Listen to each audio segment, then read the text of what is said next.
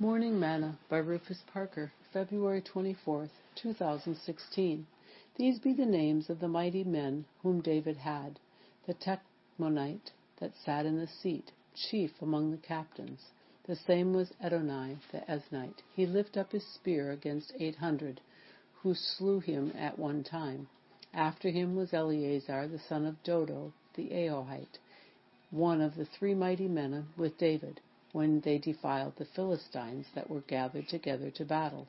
And the men of Israel were gone away.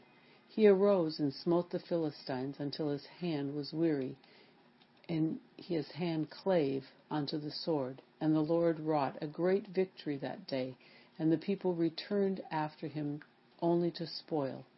And after him was Shammah, the son of Agee the Hararite. And the Philistines were gathered together into a troop where was a piece of ground full of lentils. And the people fled from the Philistines. But he stood in the midst of the ground and defended it, and slew the Philistines.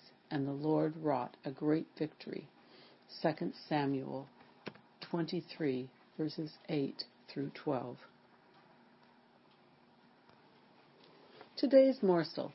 Throughout Scripture, we read some stories of men and women and the awesome and not so awesome legacies that they left behind them. One man, King Jehoram, left such a bad legacy that Scripture says he departed without being desired. 2 Chronicles 21, verse 20. In other words, no one cared that he was gone. But look at the legacy that King David and his mighty men left. David had 31 men, mighty men, with him. All 31 were great, but three of them stood out Adonai, Eleazar, and Shammah. And they left an awesome legacy.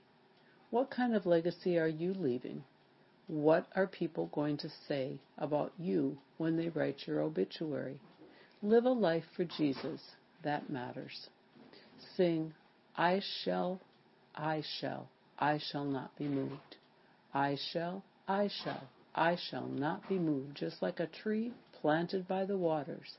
I shall not be moved. Thought for today. What inspiration will someone get from your obituary?